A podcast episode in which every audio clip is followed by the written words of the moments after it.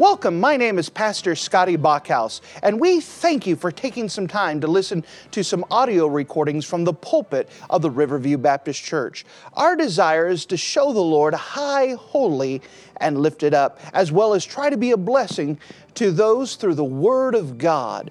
Please enjoy this message, and we pray that it will be a blessing to your life. And if you wouldn't mind to take your copy of the Word of God and turn with me once again to the Old Testament book of Amos. The Old Testament book of Amos, and Amos in chapter number 3. We, of course, have started the book of Amos in our little series of the minor prophets, taking one minor prophet a week. We explored this morning about Amos, that Amos was a southern preacher who went up north to try to preach to those folks. At the time, Israel was very much secure. They were prosperous financially, politically. Their borders were safe. They were happy. People had plenty. And yet, they, instead of thanking the Lord, they had gone further away from God. So God sent a southern preacher to preach to them and try to point out their hypocrisy, that the people felt like they were fine and that they were safe and that they were all right just because they went to church or they showed up to religious services. But as we continue on, we could find more about this preaching in the book of Amos as God is trying to get a heart and get a hold of the people of Israel, to try to warn them, to try to love on them, to try to protect them by explaining what he was planning on doing. And so with that, turn with me to the book of Amos, the book of Amos in chapter number 3. The book of Amos in chapter number 3, and notice with me if you don't mind, in verse number 1. The book of Amos chapter 3 and verse number 1, the word of God says this: "Hear this word that the Lord hath spoken against you, O children of Israel, against the whole family which I brought up from the land of Egypt, saying, You only have I known of all the earth, families of the earth. Therefore I will punish you for all your iniquities. Can two walk together except they be agreed? Will a lion roar in the forest when he hath no prey? Will a young lion cry out of his den if he hath taken nothing? Can a bird fall into a snare upon the earth, and there is no gin for him? Shall one take up a snare from the earth and have taken nothing at all? Shall a trumpet be blown in the city, and the people be not afraid? Shall there be evil in the city, and the Lord hath not done it? Surely the Lord God will do nothing, but he revealeth his secret unto his servants, the prophets. The lion hath roared. Who will not fear? The Lord God hath spoken, but who can prophesy? Publish in the palaces at Ashdod, and in the palaces of the land of Egypt, and say, Assemble yourselves upon the mountains of Samaria, and behold the great tumults in the midst thereof, and the oppressed in the midst thereof. For they know not to do right, saith the Lord, who store up violence and robbery in their palaces. Therefore, saith the Lord God, an adversary there shall be even round about the land, and he shall bring down thy strength from thee, and thy palaces shall be spoiled. Thus saith the Lord, as the shepherd taketh out of the mouth of the lion two legs, or a piece of an ear, so shall the children of Israel be taken out that dwell in Samaria, in the corner of a bed, and in Damascus in a couch. Hear ye, and testify in the house of Jacob, saith the Lord God, the God of hosts. In the day that I shall visit the transgression of Israel, upon him will I also visit the altars of Bethel, and the horns of the altar shall be cut off and fall to the ground. And I will smite the winter house with the summer house, and the houses of ivory shall perish, and the great houses shall have an end, saith the Lord." And if you're in the habit of marking things in your Bible, would you mark a curious part of Scripture in the book of Amos chapter number 3? The book of Amos in chapter number 3, and notice with me in Amos chapter 3 and verse number 12, Amos chapter 3 and verse 12, where it talks about two legs and a piece of an ear.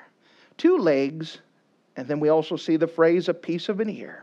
And with the Lord's help, we want to preach a curious message, just titled this, Two Legs and a Piece of an Ear. Two legs and a piece of an ear. If you don't mind, let's go to the Lord together and let's pray. Dear Heavenly Father, thank you so much again for you being a wonderful God. And as we come up to you and open up this passage, that we would ask that, first of all, that we could see your great heart as you warn Israel and see your great heart as a great shepherd for your people. Second of all, we're asking, Lord, that you would also help us to apply this to our own life, that we could see and people could understand about what we're trying to do and what we're trying to accomplish, and that they would be willing to allow us to help them. Lord, thank you again for your great care, for your watch care, for you being the great shepherd, the chief shepherd, the good shepherd. And I'm asking, Lord, that we would learn more about you. And again, with a message like this, to make sure we have understanding and people are on the same page, I cannot do it myself. So again, I ask to be filled with your Spirit, and that you would just simply open up your word, make it understandable, and make a good application for what we're trying to get accomplished here within this church. We love you in Jesus' name. Amen. Now, if you would notice that throughout this passage, it brings up the idea of a lion several different times. It talks about a lion in verse number 4, once again in verse number 8, and then once again, it brings it up here in verse number 12. And all throughout it, it's going to be using a picture. Now, what is the word picture? What is the thing that God is trying to get across? Well, he's giving a picture that we can place in our mind of a shepherd, and a shepherd who's got a charge of a flock, and he cares for the flock. He cares for the sheep. And somehow, some way, a lion had grabbed one of these young lambs. And instead of saying, well, that lamb's gone for, there's nothing we can do, we could see this shepherd run to the defense of the lamb and grab a hold of the lamb. And in a fight, a tug of war with a lion, trying to rescue every little bit that he can. And he comes away with just 2 ears. Maybe he comes away with a leg. But you could see this picture of the shepherd doing everything he possibly can, even to the risk of his own life and his own safety, to care, to try to do what he can, to rescue every piece he can from the lion. Now, the primary interpretation with that word picture is that God is trying to get a hold of Israel, and he's trying to say, you're in danger, but let me tell you, in the danger that you're in, I'm still willing to fight for you. I'm still willing to rescue every little bit that I can, but I have to warn you, you are in danger. You're in danger if you don't turn away, if you don't watch what you're doing. You're in danger. And very much danger indeed. If you don't mind, let's walk through this passage really quick and then we'll draw applications. Notice again in verse number 1. Hear this word that the Lord hath spoken against you, O Israel, children of Israel, against the whole family which I brought up from the land of Egypt, saying, you only have I known of all the families of the earth. Therefore I will punish you for all your iniquities. Now remember that the children of Israel were part of 12 tribes, 12 Hebrew peoples that God had brought from Egypt, 2.5 million of them.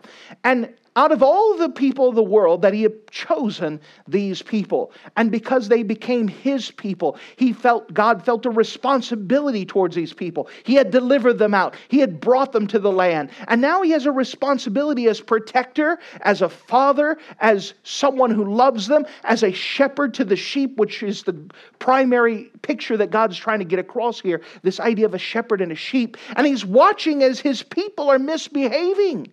And he's trying to say, I can't allow you to continue in this. If I don't stop you, you are going to get into worse trouble.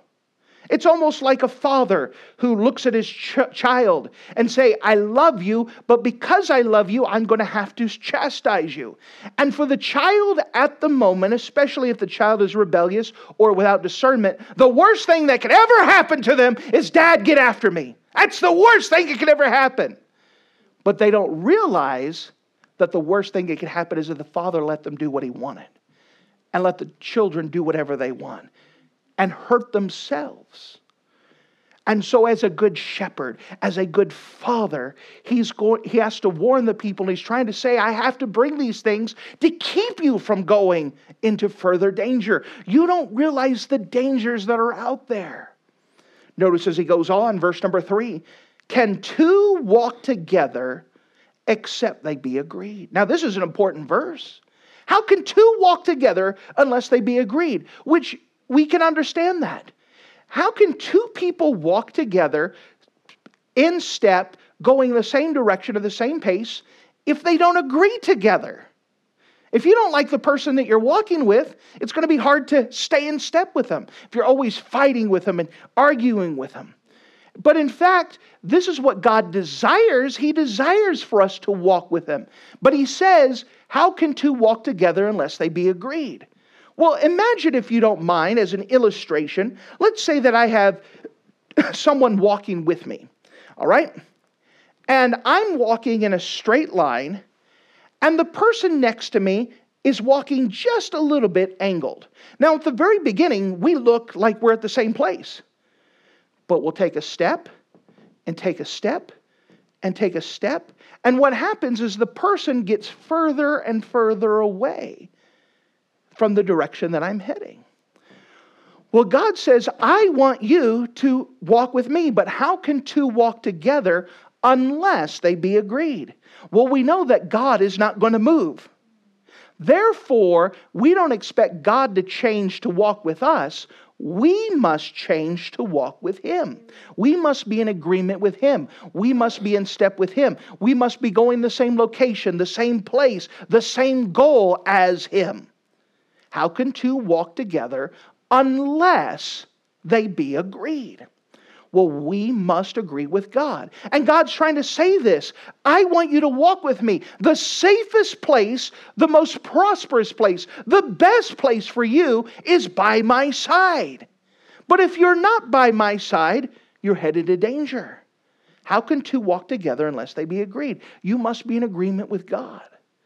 And so God's putting this warning here, trying to explain to them how important this is. How can two walk together with be agreed? Then He starts giving illustrations here and starting to tell them about the dangers that's around them. And by the way, it's almost like He's speaking to a child, and we're going to apply it to children, teenagers in just a bit. But you understand that teenagers don't know as much as they think they do. And there are a lot more danger as a teenager than what they think they are. So, and see these pictures here in verse number 4. Will a lion roar in the forest when he hath no prey? Now, for those of you who may not be familiar with lions, lions will not roar until they capture their prey. Could you imagine that a lion hiding in the grass in the Serengeti? They see a gazelle, and as the gazelle's walking, they're waiting for him to get close, and the lion gets up and roars. What's going to happen to the gazelle? He's going to run away. He's not going to say, hey, I wonder what that is. You ever wonder why a lion roars? A lion will not roar until he captures his prey. Then he roars to scare away all the other scavengers so he can eat his meal in peace. He will not roar. So what does that mean? That a lion is going to be quiet until he sneaks up and grabs his prey. Remember, here's the picture of a shepherd and a sheep. The sheep has no clue that he's in trouble. He doesn't realize that right around the bush there is a lion. And the lion's not going to announce himself. He's not going to go up to the lamb and say, hey, you know, want to know? You're in danger right now. He's not going to roar and scare away. That lion is going to wait until he can get that lamb alone. Until he can get that person by himself. Lion classically will go after the slowest, the youngest, or the weakest. Or the oldest. He goes after the one that's isolated by themselves. We could put a pause there. This is why you should never make yourself isolated. You need church people around you because you get to weaker, spiritually weaker, and you're more in danger from that lion that's right around the corner who will not roar until he gets his prey, because he wants to sneak up. You don't realize what a danger you are. Will a young lion cry out of his den if he hath taken nothing? Again, it's giving this question here that the roars and the things that you contribute with a lion do not happen until they've gotten their prey. That you don't realize the danger that you're in. Notice as it goes on, verse 5. Can a bird fall in a snare upon the earth when there's no gin for him? So this word gin carries the idea of bait. So We all have bird feeders around here. Can you imagine a bird going to a bird feeder when there's no food in it? All right? We know that there's some, but here it's carrying the idea of a snare, a trap. Someone wants to capture a bird. And so in order to capture a bird, you know what you have to do is you have to bait the trap. And the bird has no clue what danger it's in. This looks good to me. Look, someone left it here. It is open. It's free. It's available. And then snap. And that bird didn't realize what a danger it was. All it says is, this looks good. I want this. Again, God is trying to tell the people, you don't realize how much danger you're in. It's right around the corner. It looks good to you until it's got you. Notice as it goes on. Shall one take up a snare from the earth, having taken nothing at all? Here it's talking the idea of a trapper now. All right? So there's people that trap for a living. My parents raised us in trapping. So we would lay out traps, and when a trap would get snapped, we'd have to go check the traps every day. And we would go and look. Maybe we could do another thing. Back where we pastored before, we had 40 live skunks that we caught. And so part of my job in the morning is I had to go check the traps.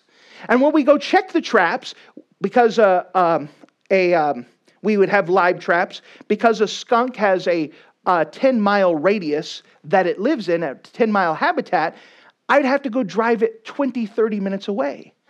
Now, I'm teaching at school. I have to be at school at a certain time for meetings and whatnot. So I'd have to wake up early. And let's say that I wake up early in the morning, I go check the traps, and there's nothing in there. Well, I need to do my duty, so I take the empty trap and I put it in the back of the van, and I go drive 30 miles away. Is that realistically something you would do? No. Why am I going to take a trap if there's nothing in it? You know, I'm going to leave that trap there until I get something. Well, do you know Satan puts traps out all the time? And he's not going to be satisfied until he gets something in there. Why was the trap laid there? For the purpose of capturing something. And people don't realize how much of a danger they're truly in. The dangers that are all around. And God's placing a warning on it. Verse number 6. Shall a trumpet be blown in the city, and the people be not afraid?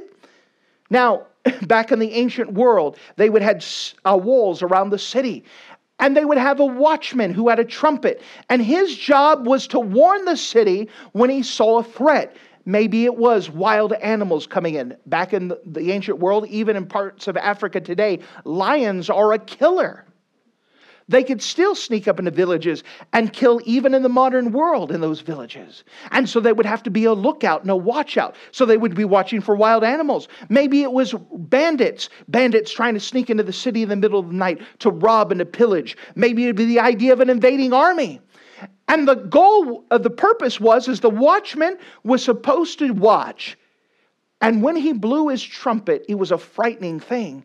Because you knew you were in danger. You may not know what the danger was, but there was a danger. Well, here you have the watchman, Amos, saying, you're in danger! He's not saying that because he's like the little boy who cried wolf. By the way, the little boy that cried wolf, that story is a fairy tale, but you know it doesn't matter how many times that boy cried wolf, every time the villagers were to went because the threat of wolves was such a legitimate threat. You can never take it for granted that it was a false warning. That's the little boy who cried wolf. God is not giving a false warning. He's trying to say there is danger. You don't see the danger. You're blinded to the danger. But there is a danger right there. And you need to be warned that this danger is real. Notice with me in verse number 7. Surely the Lord will do nothing, but he revealeth his secret unto his servants, the prophets. Once again, God is saying, listen, I am not sending these preachers to scream and holler because I like that style of preaching. I'm not having them preach this way because I like the entertainment. They're screaming and hollering because there's a real danger that you might not see, and they're trying to warn you. Notice in verse number 8, the lion hath roared. Who will not fear? Notice it brings up this idea of a lion. And I don't know if you've ever heard a lion roar, especially if you're up close, maybe in a zoo. But let me tell you, the bass of that lion is enough to rattle your bones. God has designed the lions. When they roar, it is a scary, haunting sound.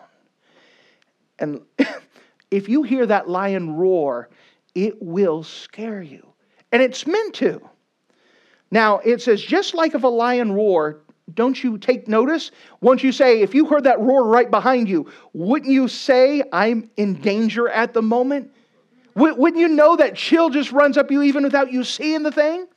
Now, notice in verse number 8, the Lord hath spoken, but who can prophesy? Meaning that God is now saying, just like when that lion roars, when the preacher is preaching and he's warning you of this thing, this is not something to say, it's not for me. But in fact, the preacher is trying to say, this is something for you to pay attention to, something important, something for you to know. And of course, it will go on and tell the dangers that Israel's in. They think they're prosperous now. They think they got their neighbors under control. But what they don't realize is right north of them, a country by the name of Assyria is about ready to rise up. And the Assyrian nation, which is the Nazis of the ancient world, are going to sweep through and they're going to destroy the northern kingdom. The northern kingdom doesn't think they're in any danger whatsoever. They think they're fine. And Assyria has not roared because they haven't got their prey. Oh, but they're going to do a lot of roaring when they finally capture this. Now, God is trying to say, listen, you're in much danger. And even if you get to the place where the lion comes after you, let me tell you, I'm still going to fight for you and I'm going to pull everything I can from you. Now, this is the interpretation. Let's draw some applications from this.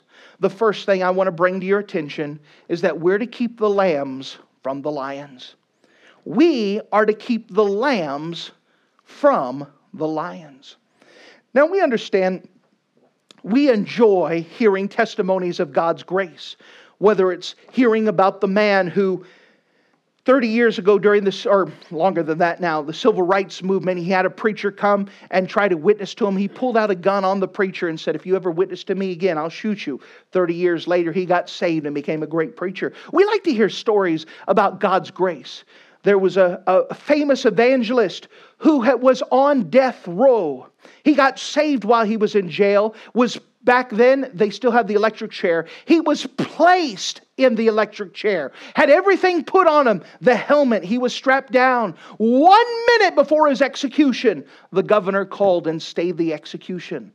And he was free. He was pardoned. Well, he was saved and he got his own electric chair and was traveling across the country. And he would preach a salvation message from that electric chair. Now, you can imagine how powerful that would be to hear his testimony about he was 1 minute away. Now, we hear that, but let me tell you, the greatest testimony of all is a child who accepts Christ as his Savior and does not have to go through the sin and the toil and the pain and the heartbreak that many of us went through. Now, we have some teenagers today, and let me tell you, I'm preaching to you teenagers now. You are my goal, my emphasis. Praise the Lord, there was a time that you had the opportunity to hear the gospel at a young age. And the teenagers that we have here, all of them have a testimony of salvation. All of them have a testimony that they've accepted God's promise. But let me tell you, God is trying to protect you, and it is the greatest testimony. It is the greatest thing. All of us adults look at a child, nod your head at them, all right?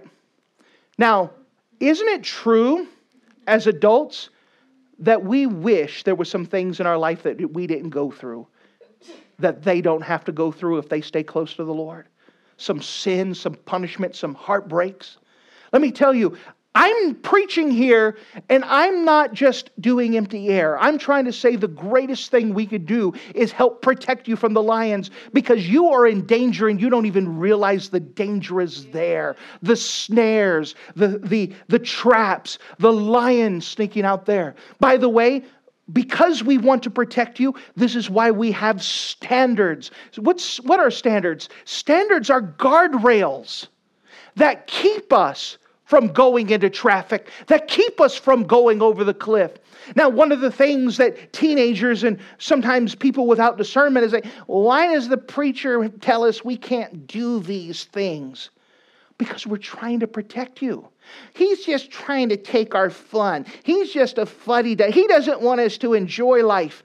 Let me tell you, we're trying to protect you. By giving standards, by giving guardrails, by saying there are certain things you shouldn't participate in. There are certain things you shouldn't watch. There are certain things you shouldn't do. There are certain friends you shouldn't hang out with. We're trying to protect you. We're not trying to steal your fun. Let me tell you, the greatest fun you can have is a pure and innocent life that is free from those traps of the devil, from the consequences that we as adults have hanging over us, even still. We're trying to protect you. And the greatest way we can protect you is by putting guardrails to help you from going over the side of the cliff, that keep you from those traps, to protect you. It's trying to say there are certain things don't participate in, don't do, don't go. And it's because we love you. It is not because we hate you. It is because we love you. We're trying to protect you from the lion, to protect you from the snares, trying to protect you from the other things. Now, I know we've worked with teenagers for a while. There's always the teenager that says, I can handle it, rolls their eyes, tunes me out. Let me tell you, you're the one I'm aiming at. I'm trying to protect you, trying to say you're in more danger than what you realize. We can kind of see where the danger's at. And we're trying to tell you, behind that brush over there is a lion, and he wants nothing more to grab you and devour you. We're trying to keep you from being alone. I can handle it myself. I don't need anyone. We're trying to tell you you're in the most danger of all, isolated, by yourself, and vulnerable. We're trying to protect you. We're trying to keep you close to the shepherd, trying to keep you walking close to him, because that lion is not going to come and attack a lamb that's standing right next to the shepherd. Amen. We're trying to protect you. The greatest thing we can do is to keep the lambs from being attacked by the lions by protecting them. There's a second principle that we want to have here, is that once the lion has them, we're trying to retrieve them from the lion. Once the lion has them, we're trying to retrieve them from the lion. Turn with me, if you don't mind, to the book of First Peter chapter 5. And we want to get some spiritual insight on this matter. Turn with me, if you don't mind, to the book of First Peter chapter number 5. First Peter chapter number 5. We talked about the lambs. Let's open it up to more than just the young people in our church. Let's cover everyone else. 1 Peter chapter 5, verse 8. The Bible says, be sober. That carries the idea to be serious. Be sober. Be vigilant. That carries the idea to be alert, to be on watch. Why should you take things serious? Why should you be alert? Because your adversary, the devil, as a roaring lion, walketh about seeking whom he may devour. Let me tell you, you have a very real enemy. And your enemy is hiding in the weeds. He's hiding in the grass. He is waiting for you to be alone. He's waiting for you to be vulnerable. He's waiting for you to be spiritually weak, so he could devour you. That word devour is an interesting word. If you've never defined it, let me define it for you. The word devour means to make disappear. Now, if you have a good steak, you could devour it and make that thing disappear. What Satan wants to do is make people disappear. And he's going to work in them. How does he work? Well, for church people who are faithful, you know what he does?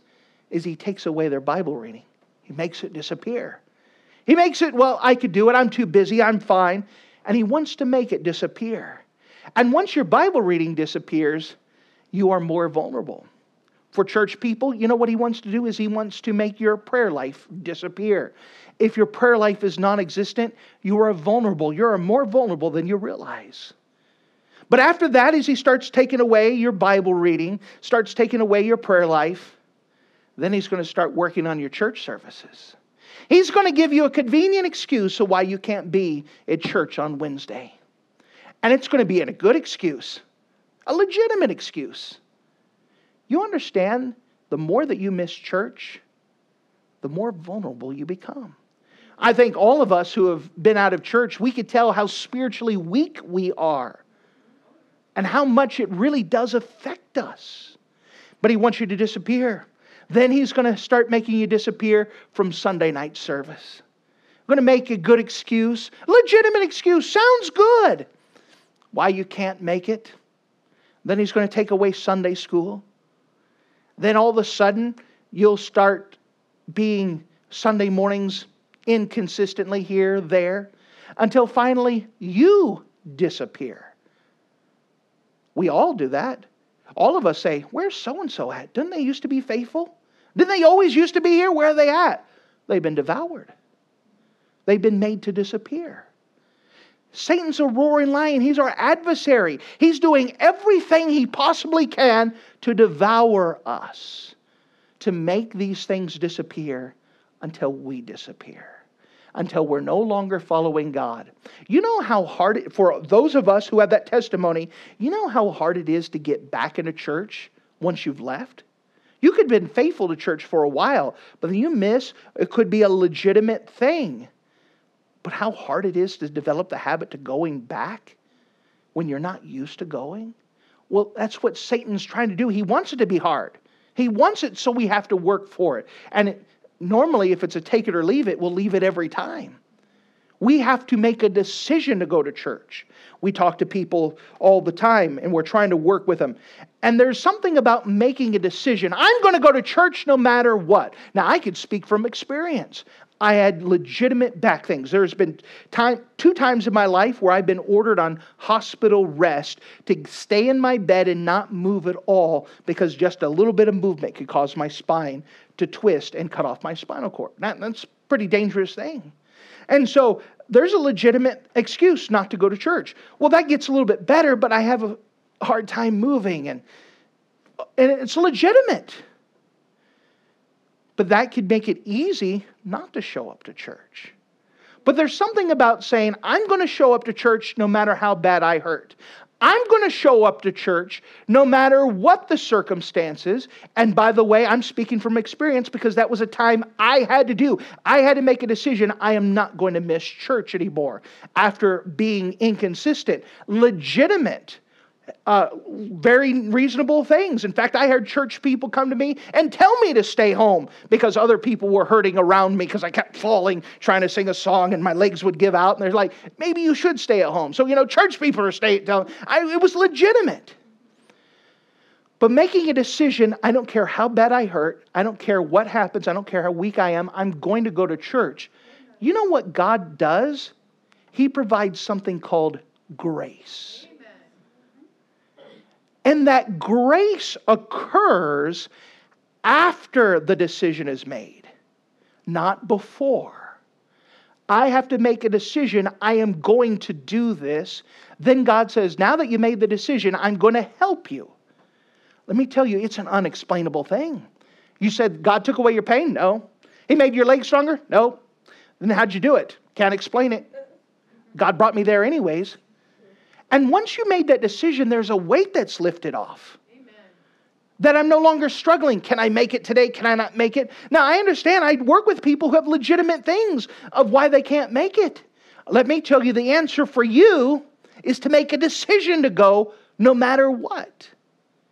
And God will provide grace. Now, it doesn't matter. It could be someone who's very sickly. There's something about making a decision not to go to church whether you feel like it. Well, if I feel like it, I'll go. You'll never feel good. It has been the most miraculous thing on Sunday mornings. They could be healthy 6 days of the week. Sunday morning, I can't make it, Pastor. And by the way, they legitimately can't breathe and whatever else. I feel for them. But there's something about making a decision. God will give them grace, and all of a sudden that won't be an issue as much anymore. It is amazing to see that happen. But we have to understand Our adversary is trying to make us disappear. And he's giving us legitimate things. I understand church people aren't saying, today do I go to the bar or do I go to church? It's kind of a toss-up. That's not the decision our church folks are making. But they do have legitimate things. I'm hurting really bad. You don't understand. I do understand. But I understand God's grace, that he will help us. Whether it's the idea of trying to witness to someone. Oh, I don't know if I can. Well, if you make a decision, I'm going to be obedient to God. God provides his grace. I never thought I could talk to that person, but I came up and all of a sudden my words opened up. I didn't know what I was talking about or knew what to tell them. And all of a sudden I opened my mouth and all these wonderful things came out. I can't tell you how many times I've listened to a message after I preached it to see what I said. Because God provides so much grace. God is able to do so much. But what we understand here is the principle is that Satan is trying to make people disappear. The principle in our part is that when Satan gets a hold of them, we don't let him go. We try to go after them. One of the ways that we do that is try to make it so that way they could always feel like they could come back. No matter what they do. It could be an idea of a young lady who falls into sin and now she's coming expectant. We need to help do whatever we can to say, listen, we still love you. We want to be a help to this. We're sorry that sin happened and we want to help restore you. We want to bring you to the place. We want to help you. When people start disappearing from church, it's all of our job, not just the pastor's job, but all of our job to try to follow up. Hey, I really missed you in church. How you doing? I mean, it's expected that pastor's supposed to call people, but when you have a church folk that calls them and said, hey, I miss you, that means something. To go after them and say, listen, we want you back. Hey, listen, I've got too many other things. I can't do it. Well, let me tell you, you're always welcome back. You're always welcome back. Keep the doors open that they always feel. It doesn't matter what they've done. It doesn't matter what they've gone. If they need to get some things straightened up, then let them get this thing straightened up. When you get things straightened up, you come back. We'll be glad to have you back. I can't tell you over the years how many people have come back.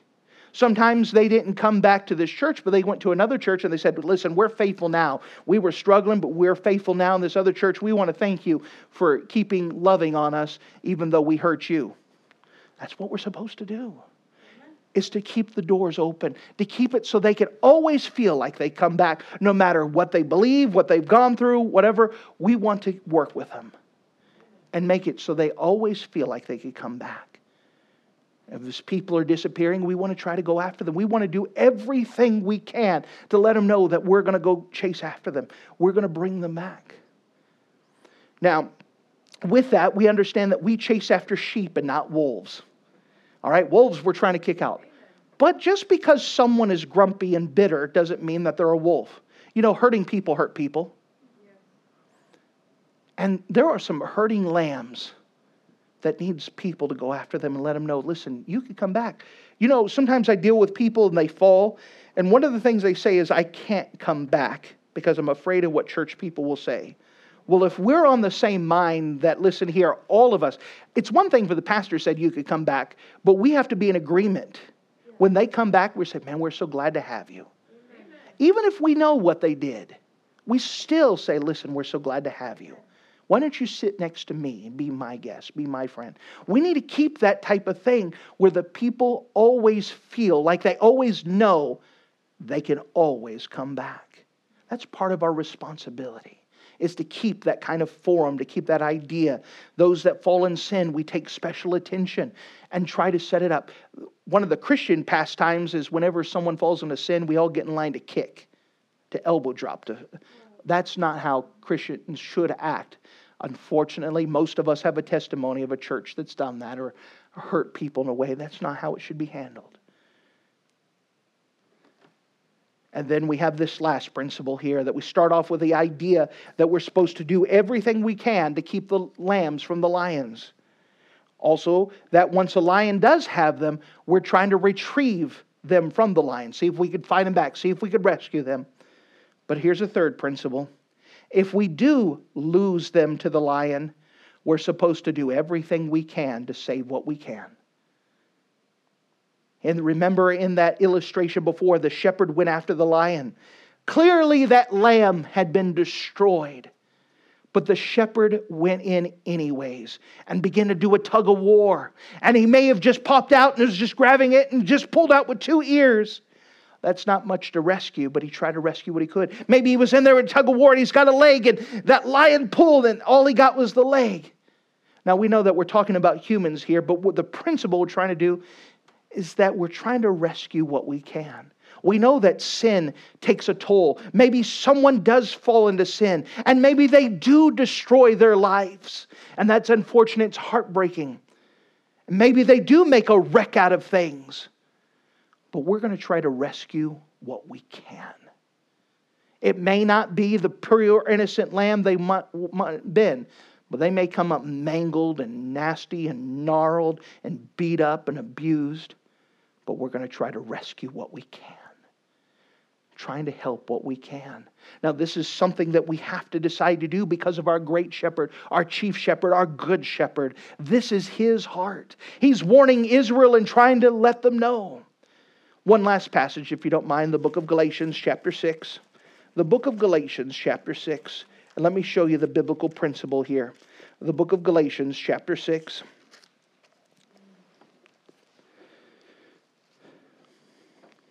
Galatians chapter 6. Notice with me, if you don't mind, in verse 1. Galatians chapter 6 and verse 1. Brethren, if a man be overtaken in a fault, this carries the idea that he falls into sin, he messes up. Ye which are spiritual, restore such a one in the spirit of meekness, considering thyself, lest thou also be tempted.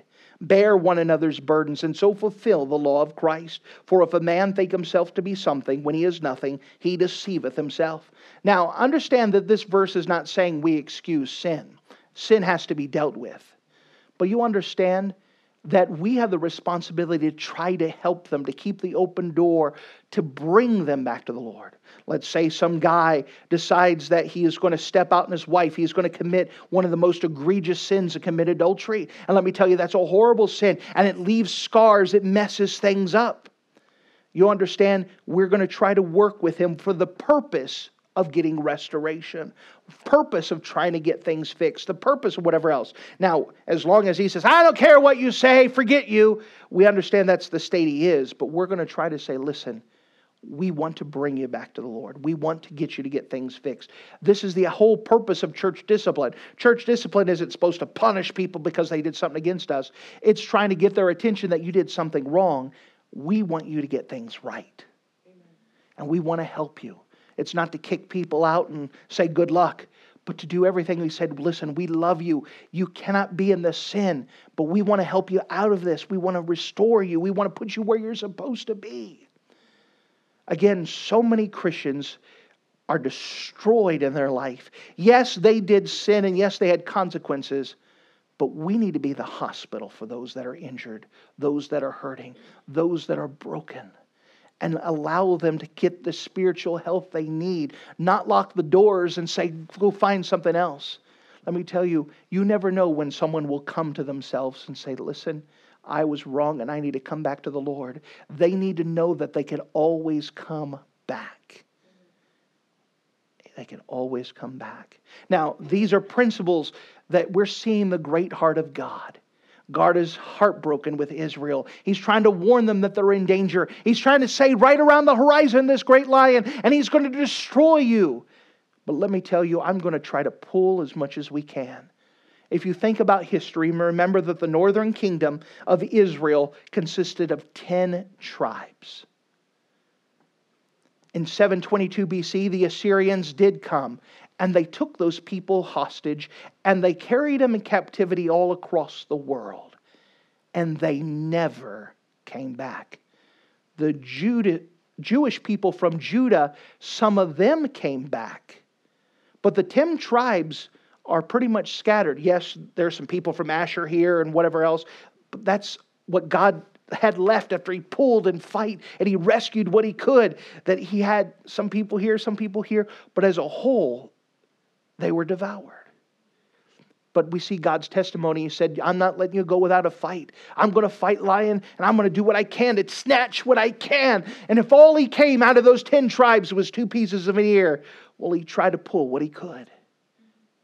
If all he did was get a leg, well, he tried to fight all he could. That's the great shepherd that he had. He says, I know that you're determined to go into sin. I know that you're determined and you're ignoring everything I say. But let me tell you, I'm not giving up on you, and I'm still going to try to fight for what I can. You may be mangled and destroyed. It may be just nothing left. But I'm going to fight for every piece. That is the great heart of God. And thus, that's the heart that we have. Ye, being spiritual, restore such a one. If we truly think that we're as spiritual as we ought to do, it will be carried out on how we deal with people who fell in sin. That we need to do what we can to let them know we're a hospital. We want to help. We're available. We're available.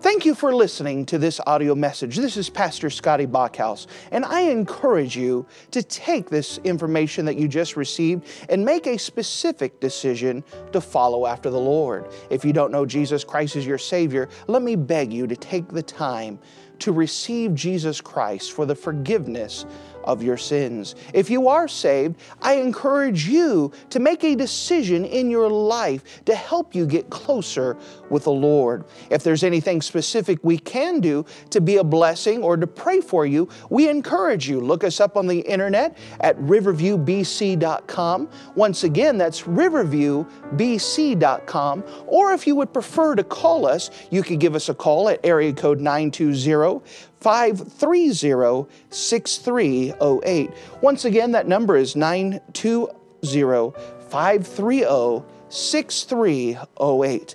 If there's anything we can do to be a blessing or an encouragement to you, please let us know. We would love to make ourselves available. Thank you.